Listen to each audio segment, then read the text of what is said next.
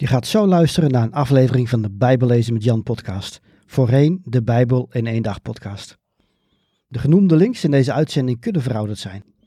Kijk op bijbellezenmetjan.nl of in de omschrijving van deze aflevering voor meer informatie over hoe ik mensen en kerken kan helpen met het lezen, begrijpen en geloven van de Bijbel. Welkom bij de Bijbel in één dag podcast. Mijn naam is Jan Heijnen. Ik ben auteur van het boek De Bijbel in één dag. Ik geloof dat de Bijbel Gods woord is en dat we allemaal deel uitmaken van zijn verhaal. De Bijbel is ook een vreemd boek soms. Ik help christenen de Bijbel te lezen, te begrijpen en te geloven. Op de Bijbel in één dag.com kun je het e-book De Bijbel in één dag gratis downloaden. Ook kun je de paperback bestellen of je inschrijven voor een van mijn cursussen of seminars. Oké, laten we met de aflevering beginnen. In Genesis 3, vers 16 staat: Tegen de vrouw zei hij: Je zwangerschap maak je tot een zware last. Zwoegen zul je, als je baart. Je zult je man begeren en hij zal over je heersen. En in Deuteronomium 22 staat: Als iemand betrapt wordt met een meisje, een maagd die nog vrij is, dan moet een man die zich aan het meisje heeft vergrepen 50 shekel zilver aan haar vader betalen. Bovendien moet hij met haar trouwen. En zolang hij leeft, mag hij niet van haar scheiden, omdat hij haar onteerd heeft. En in 1 Corinthians 14 staat: Vrouwen moeten gedurende uw samenkomsten zwijgen.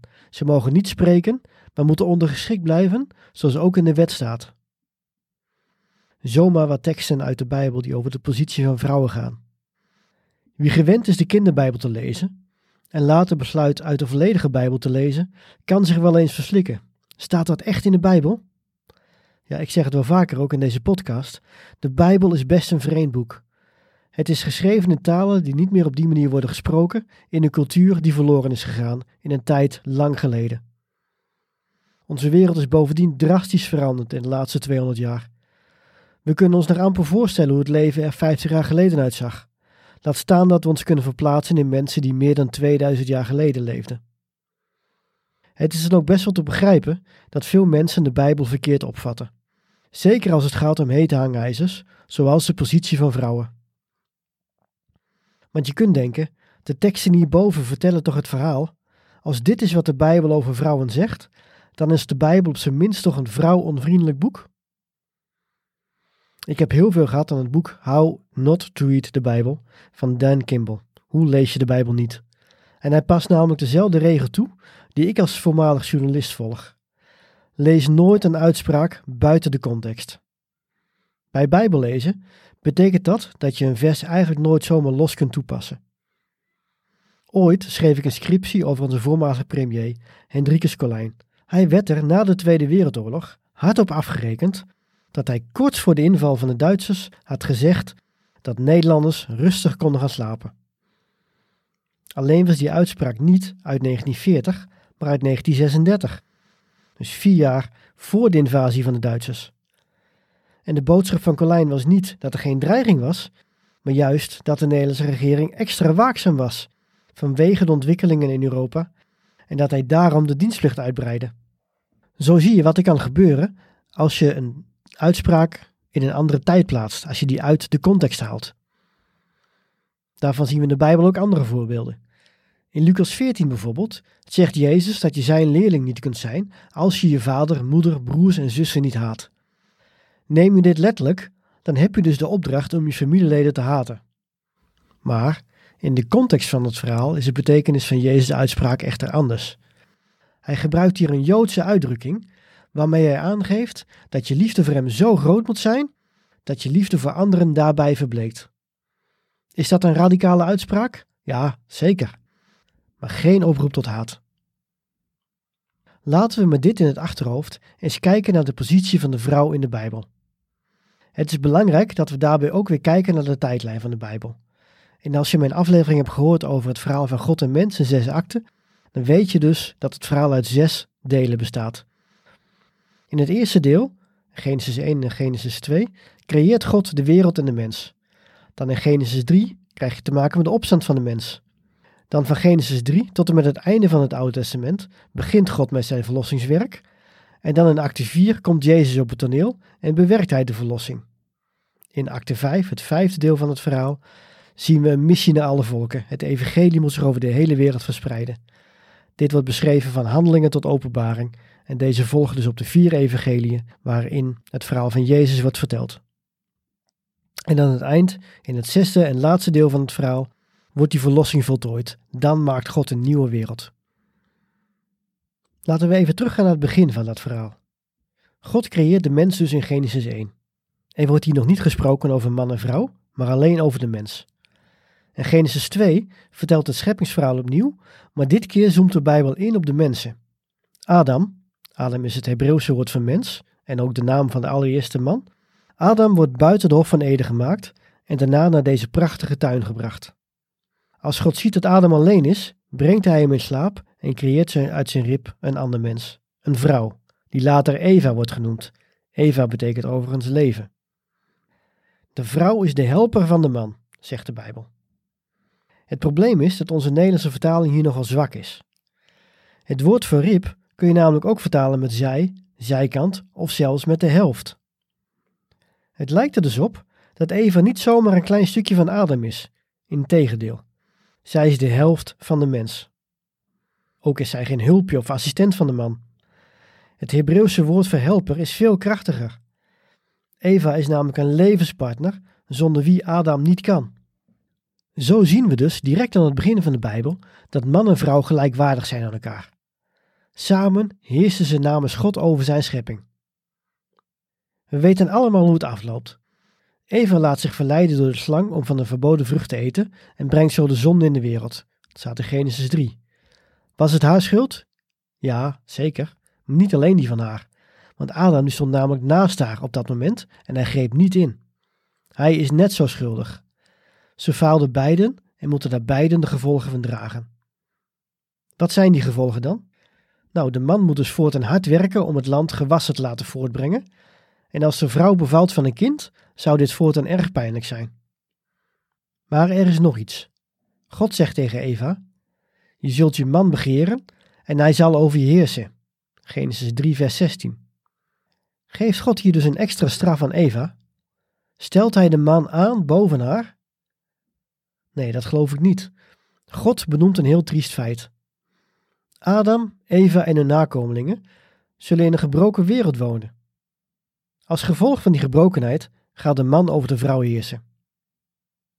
In de geschiedenis van de wereld zien we hoe dit heeft uitgepakt.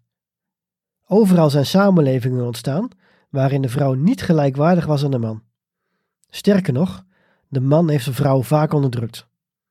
Dit is echter nooit Gods plan geweest. En dat brengt me dus bij een tweede vuistregel voor het lezen van de Bijbel. Maak onderscheid tussen wat er gebeurt en wat Gods wil is. Als je mijn cursus de Bijbel in twee jaar volgt, dan kom je ook de wetten van het Oude Testament tegen.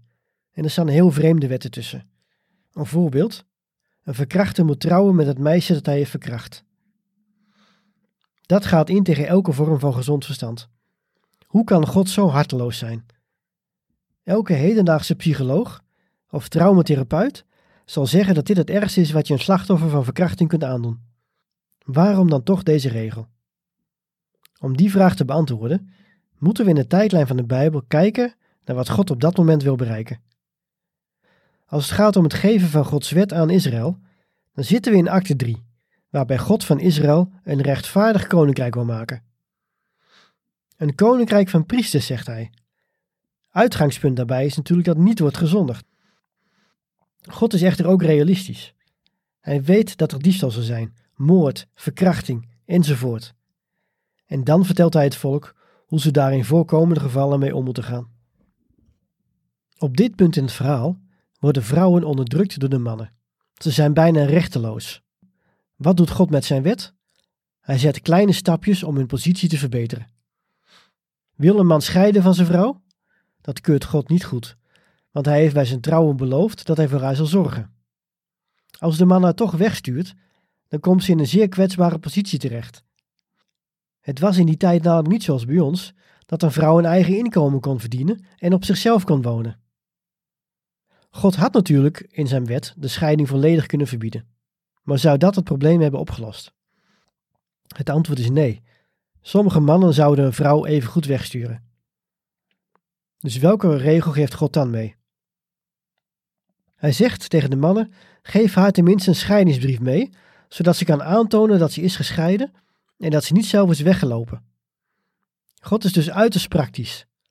En Jezus legde later aan de geestelijke leiders van zijn tijd uit waarom dat was. In Marcus 10 zegt hij: God heeft dat voor u opgeschreven, omdat u zo harteloos en koppig bent. Maar al bij het begin van de schepping heeft God de mens mannelijk en vrouwelijk gemaakt. Daarom zal een man zijn vader en moeder verlaten en zich hechten aan zijn vrouw. En die twee zullen één worden. Ze zijn dan niet langer twee, maar één. Wat God heeft verbonden, mag een mens niet scheiden. Wat Jezus hier dus aan het doen is, is dat hij terugkijkt op de tijdlijn. Hij gaat voorbij de wet, helemaal terug naar de schepping en naar Gods oorspronkelijke bedoeling. Ik citeer dit vers uit Marcus 10 niet om aan te tonen dat scheiding in alle gevallen zondig is. Scheiden is een te groot onderwerp om hier even vlug te behandelen. Ik wil alleen laten zien dat God ook regels heeft gegeven die hij liever niet zou geven, maar die nodig zijn vanwege de koppigheid van de mens. Dit is ook waarom er voorschriften zijn voor mannen die meer dan één vrouw willen. God vindt dit niet goed. Toch zijn er regels voor, om de vrouwen van die tijd enige vorm van bescherming te bieden, omdat mannen in de praktijk nu eenmaal wel meer vrouwen hadden. Zou God geen regels hebben gegeven, dan zouden er veel meer vrouwen zijn weggestuurd door een man als die weer met een nieuwe vrouw wilde trouwen.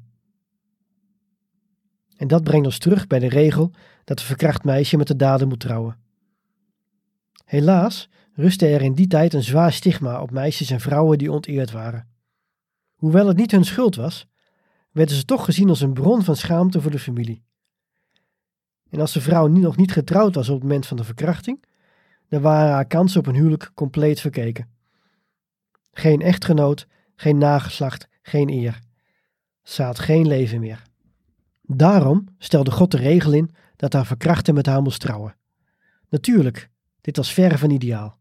Zeker in het begin zou de pijn voor de vrouw alleen maar erger worden. Maar God legde zo de verantwoordelijkheid van zijn daad wel neer bij de dader. Hij had dit gedaan, dus hij moest voor de vrouw zorgen en haar eer teruggeven door met haar te trouwen en haar de kans te geven kinderen te krijgen. Het is trouwens niet zo dat ze dat moest doen voor God. We weten dat God omziet naar de zwakken, de kwetsbaren en de rouwenden. Bij hem ben je altijd waardevol, ongeacht wat je is overkomen in het verleden. Niet voor niets was Jezus opdracht om de gewonden van haar te genezen en om gevangenen vrij te zetten. Maar in die tijd werd er van vrouwen verwacht dat ze kinderen kregen, en hun eer hing daar grotendeels mee samen, en vandaar dat God dus toch deze regel geeft. Hier in acte 3 is Jezus nog niet gekomen, en dus doet God wat hij kan om de positie van vrouwen te verbeteren. Laten we doorgaan naar deel 4 van het verhaal van God en mens. Hierin wordt Jezus geboren, Gods zoon. Hij groeide op in een samenleving waarin vrouwen nog steeds door de cultuur als minderwaardig werden beschouwd. Ze telden amper mee. Mannen gingen vooral met mannen om en vrouwen waren in veel gevallen hun bezit. Natuurlijk waren er ook mannen die wel het beste met een vrouw voor hadden. Neem Jozef, Jezus' aardse vader. Toen hij erachter kwam dat zijn verloofde Maria zwanger was, maar niet van hem, nam hij zich voor om in stilte van haar te scheiden. Waarom in stilte? Om haar eer te redden, of in ieder geval om haar niet verder te beschadigen. Hoewel Jozef diep gekwetst moest zijn, had hij toch het beste met Maria voor. Toen God hem ervan overtuigde dat Marie niet ontrouw was geweest, bleef Jozef trouw aan haar. Hij werd haar echtgenoot, ondanks de schande die dat voor hem met zich meebracht. Jozef was dus zeker een eerbare man. In het algemeen echter waren vrouwen nog steeds niet goed af in de eerste eeuw van onze jaartelling. Juist daarom is het zo opvallend dat de apostel Johannes zijn evangelie feitelijk begint met de verhalen van twee mensen die niet meer van elkaar konden verschillen. Aan de ene kant de belangrijke geestelijke leider Nicodemus, een man dus, en dan aan de andere kant de onaanzienlijke, in schande levende Samaritaanse vrouw van wie we de naam niet horen. Nicodemus reageert heel aarzelend op Jezus' onderwijs en hij neemt geen beslissing, staat in Johannes 3. Maar in Johannes 4 zien we hoe de Samaritaanse vrouw reageert met geloof en zij vertelt anderen openlijk over de Messias. De vrouw komt er in dit verhaal dus veel beter vanaf dan de man. Je mag niet zeggen dat God meer van de ene dan van de andere mens houdt. Maar laat ik dit wel zeggen. God houdt heel veel van de underdog, van de arme, van de onaanzienlijke, van de zondaar, van de kwetsbaren. Het lijkt wel alsof zij een streepje voor hebben, alsof zij meer voor hem openstaan. Jezus mocht eigenlijk, volgens de ongeschreven regels van zijn cultuur, niet eens met deze Samaritaanse vrouw praten. Ze was immers een vrouw en ze behoorde ook nog eens niet tot het Joodse volk. Toch reisde hij speciaal naar Samaria om haar te ontmoeten, terwijl de meeste andere Joden allemaal om Samaria heen reisden als ze ergens heen moesten. Maar Jezus stond erop om deze vrouw te ontmoeten bij de waterput. Lees je de evangelie over Jezus, dan zie je dat zijn boodschap juist bij vrouwen vaak in vruchtbare aarde valt. Is dat gek? Als je tegen een man die zijn zaken goed voor elkaar heeft, zegt dat de verdrietige troost zullen ontvangen, of dat het koninkrijk van God voor de zachtmoedig is, dan zal dat hem niet veel doen. Maar iemand in een kwetsbare positie wordt er juist door gesterkt. Juist daarom sloten zoveel vrouwen zich aan bij Jezus. En het maakte Jezus ook niet uit dat er in zijn gevolg vrouwen waren met een hele discutabele reputatie. Zo liet hij een zondares, het was waarschijnlijk een prostituee of misschien een overspelige vrouw, zijn voeten zalven met olie. Ze droogde die met haar haren, wat een teken is van losbandigheid. Waar de mannen om Jezus heen een zondige vrouw zagen, bood Jezus haar juist vergeving en genezing aan, staat in Lucas 7. Jezus kwam uiteraard naar de aarde om zijn leven te geven voor mannen en vrouwen.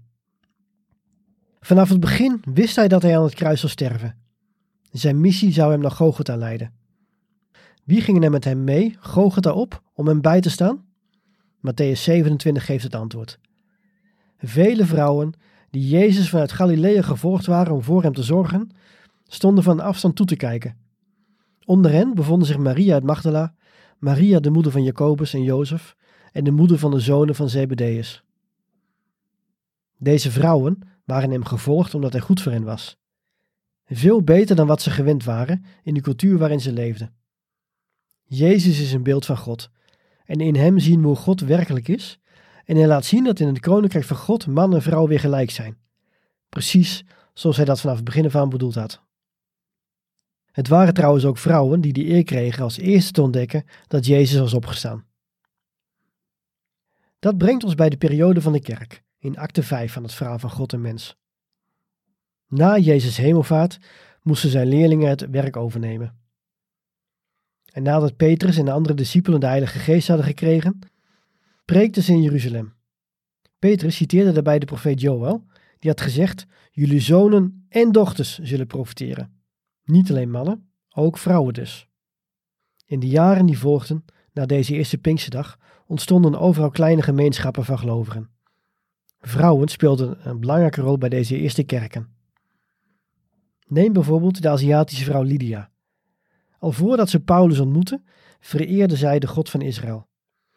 Ze hield gebedsbijeenkomsten bij de rivier in de buurt van de plaats Filippi, dat ligt in het huidige Griekenland, en dat deed ze waarschijnlijk met andere vrouwen. En nadat Paulus haar verteld had over Jezus, mochten de christenen in Filippi voortaan bij haar thuis samenkomen, staat in Handelingen 16. Paulus ging ook samenwerken met de toegewijde, maar vrij jonge Timotheus. Hij was tot geloof gekomen dankzij zijn vrouw, dankzij zijn grootmoeder. Paulus heeft vele brieven geschreven, en in die brieven bedankt hij vaak de vrouwen die hem hadden geholpen. Toch schrijft diezelfde Paulus teksten waar we nu over vallen. Bijvoorbeeld: Vrouwen moeten gedurende uw samenkomsten zwijgen. Ze mogen niet spreken, maar moeten ondergeschikt blijven, zoals ook in de wet staat. Als ze iets willen leren, moeten ze thuis aan een man vragen, want het is een schande voor een vrouw als ze tijdens een samenkomst spreekt. Dat staat in 1 Corinthians 14. Als je deze tekst uit zijn context haalt, dan lijkt het alsof Paulus zegt wat er staat. Vrouwen tellen niet mee. Ze moeten een mond houden in de kerk en als ze dan toch wat willen weten, moeten ze netjes wachten tot ze thuis zijn en dan de vraag aan hun man stellen. Het probleem is dat dit beeld niet past bij hoe Paulus daadwerkelijk zijn werk deed. Zoals gezegd, hij had veel vrouwelijke medewerkers. En toen Lydia bijbelstudie gaf bij de rivier, deed hij daar ook niet moeilijk over. Bovendien was het een vrouw, Febe genaamd, die de beroemdste brief uit de geschiedenis bezorgde, Paulus' brief aan de kerk in Rome. Misschien was zij zelfs de persoon die als eerste deze brief voorlas. Daar komt nog bij dat, voordat Paulus aan de Corinthiërs schrijft dat vrouwen moeten zwijgen en zich moeten onderwerpen, hij eerst instructies geeft hoe vrouwen en mannen moeten profiteren en bidden. Niet alleen mannen, ook vrouwen. Dat staat in hoofdstuk 11 van 1 Corinthians. Dus als in hoofdstuk 11 vrouwen niet hoeven te zwijgen en in hoofdstuk 14 wel, dan is het op zijn zacht gezegd vreemd. Daarom moeten we naar de achtergrond en de opbouw van de brief kijken om te zien wat Paulus eigenlijk bedoelt. Paulus die wijt een groot deel van zijn brief aan het benoemen van misstanden in de kerk in Korinthe. Zo vindt hij het verschrikkelijk dat er veel verdeeldheid is. Bovendien zijn er mensen in de gemeente die openlijk zondigen en geen berouw tonen. En dan zijn er nog de chaotische kerkdiensten die buitenstaanders afschrikken. Met dit in het achterhoofd zijn er in ieder geval twee mogelijke verklaringen voor de woorden van Paulus. Ten eerste, het zou kunnen dat er een culturele, dus geen bijbelse regel, was dat je de leraar niet onderbrak door het stellen van vragen. Deed je dat wel, dan was je onbeleefd. Het hoeft trouwens niet te betekenen dat je helemaal geen geluid mocht maken. Het ging er meer om dat je rustig luisterde. Bij deze uitleg betekent je onderwerpen dan ook niet dat de vrouw minder waard is dan een man, maar dat ze dus rustig en geconcentreerd luisteren naar wat werd verteld. Nu waren in die tijd mannen vaak beter onderwezen dan vrouwen. En dat zou verklaren waarom vrouwen aan hun echtgenoten om uitleg moesten vragen. Een tweede optie is dat de mannen en vrouwen apart van elkaar zaten. Dat was toen de gewoonte en in sommige synagogen en kerken, zeker in sommige Aziatische landen, is dit nog steeds gebruikelijk. Het kan zijn dat de vrouwen het onderwijs niet begrepen en dus door de zaal riepen naar een man of naar de leraar om meer toelichting. Dit leidde dan weer tot chaos en Paulus was bang dat dit nieuwe mensen zou afschrikken. Dus ja, er staan vreemde versies in het Nieuwe Testament die als vrouwenvriendelijk kunnen worden uitgelegd. Toch zijn ze zo niet bedoeld. Ik vind zelf de passage in Efeze 5 heel mooi om te zien hoe mannen en vrouwen wel met elkaar moeten omgaan. Daar staat: Vrouwen, erken het gezag van uw man zoals dat van de Heer. Want een man is het hoofd van zijn vrouw, zoals Christus het hoofd is van de kerk, het lichaam dat hij gered heeft. Mannen, heb uw vrouw lief, zoals Christus de kerk heeft liefgehad en zich voor haar heeft prijsgegeven om haar te heiligen, haar te reinigen met het water en met woorden en om haar in alle luister bij zich te nemen, zodat ze zonder vlek of rimpel of iets dergelijks zal zijn, heilig en zuiver. Een vrouw moet dus zijn man dienen zoals de kerk Christus moet dienen. Maar de man moet zichzelf opofferen voor zijn vrouw, zoals Jezus zich voor de kerk opofferde. Dit is een echo van Genesis 2, waarin man en vrouw uniek, maar gelijkwaardig waren. Deze versen uit Efeze 5 zijn daarom het tegengif voor de gevolgen van de zonde zoals in Genesis 3 worden beschreven. Ja, de man zou in de praktijk over de vrouw gaan heersen, maar niet de Gods koninkrijk. Man en vrouw dienen elkaar. Dat brengt me tot slot bij een gevoelig punt. De Bijbel kan worden gebruikt als instrument voor misbruik.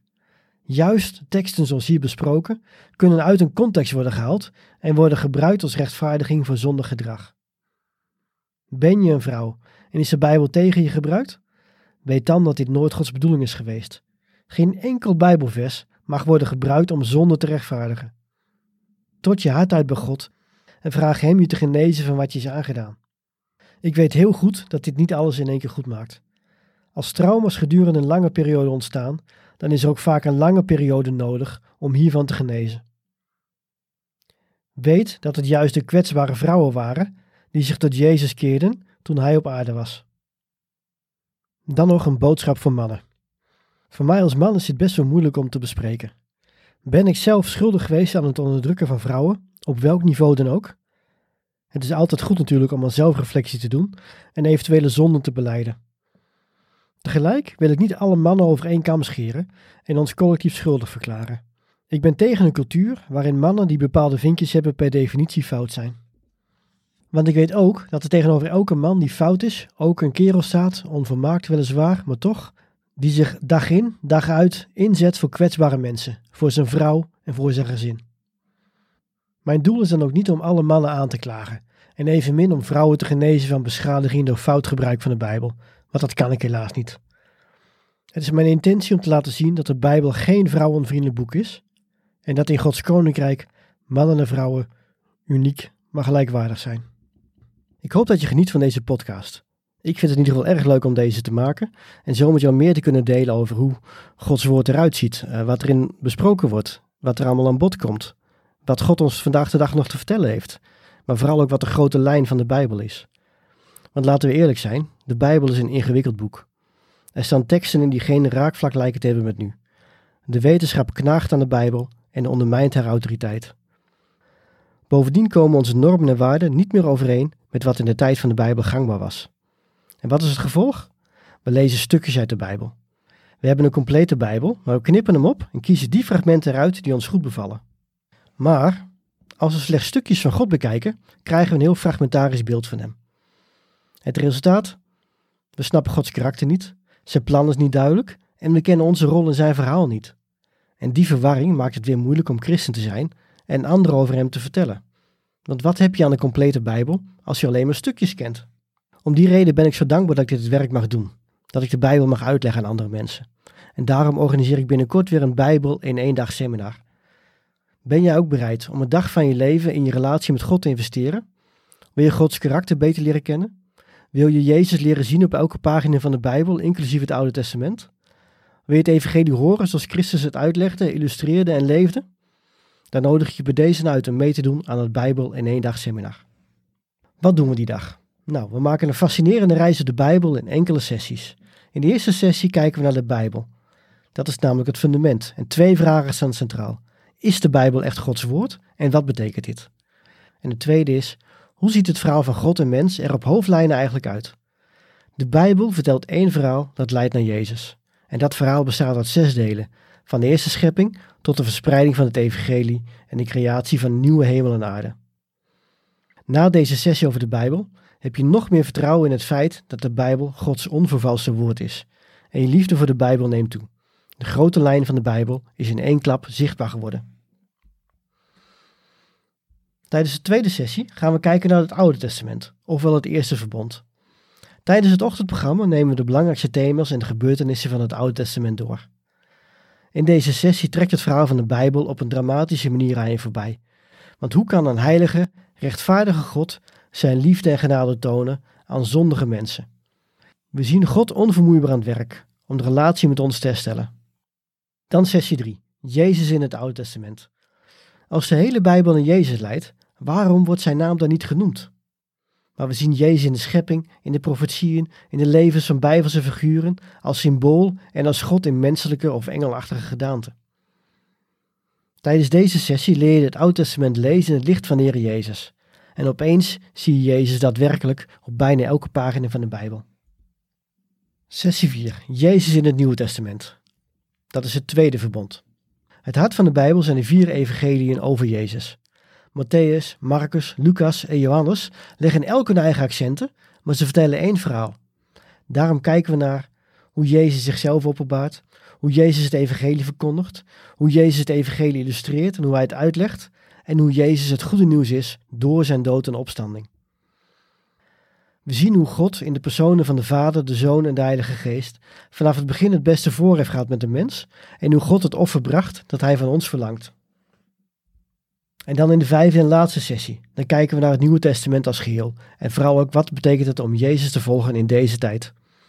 Want nadat Jezus de overwinning had behaald, bleef hij niet op aarde, maar keerde hij terug bij God de Vader. En we wachten nu op zijn terugkomst. Wat betekent het om zijn volgeling te zijn in onze tijd? En de uitkomst van deze sessie is een vraag om thuis mee aan de slag te gaan. Ben je bereid Jezus te volgen, wetende wat het kost? Of je nu het gevoel hebt dat je de Bijbel al goed kent, of dat je nog regelmatig gedwaalt in Gods woord, dit seminar lijmt de fragmenten van de Bijbel aan elkaar. Na afloop ken je het verhaal dat de Bijbel vertelt veel beter, ben je zekerder van je geloof en kun je er beter over vertellen dan anderen. We behandelen veel, maar dat doen we met verhalen en visuele ondersteuning. We zorgen dan ook voor voldoende lucht in het programma. Bovendien krijg je een werkboek mee, zodat je later nog dingen kunt nalezen. Met dit seminar werkboek in hand kun je bovendien bijbelstudies leiden. Heel handig voor dagopeningen, vergaderingen en bijbelkringen. Voor lunch wordt natuurlijk gezorgd, zowel voor vegetariërs als voor niet-vegetariërs. Ben je enthousiast geworden over dit seminar? Kijk dan vlug op jan-heinen.nl slash seminar, jan-heinen.nl slash seminar en Heinen is met H-E lange I, om te kijken of er binnenkort weer een seminar gehouden wordt waar je naartoe zou kunnen. Je bent van harte uitgenodigd.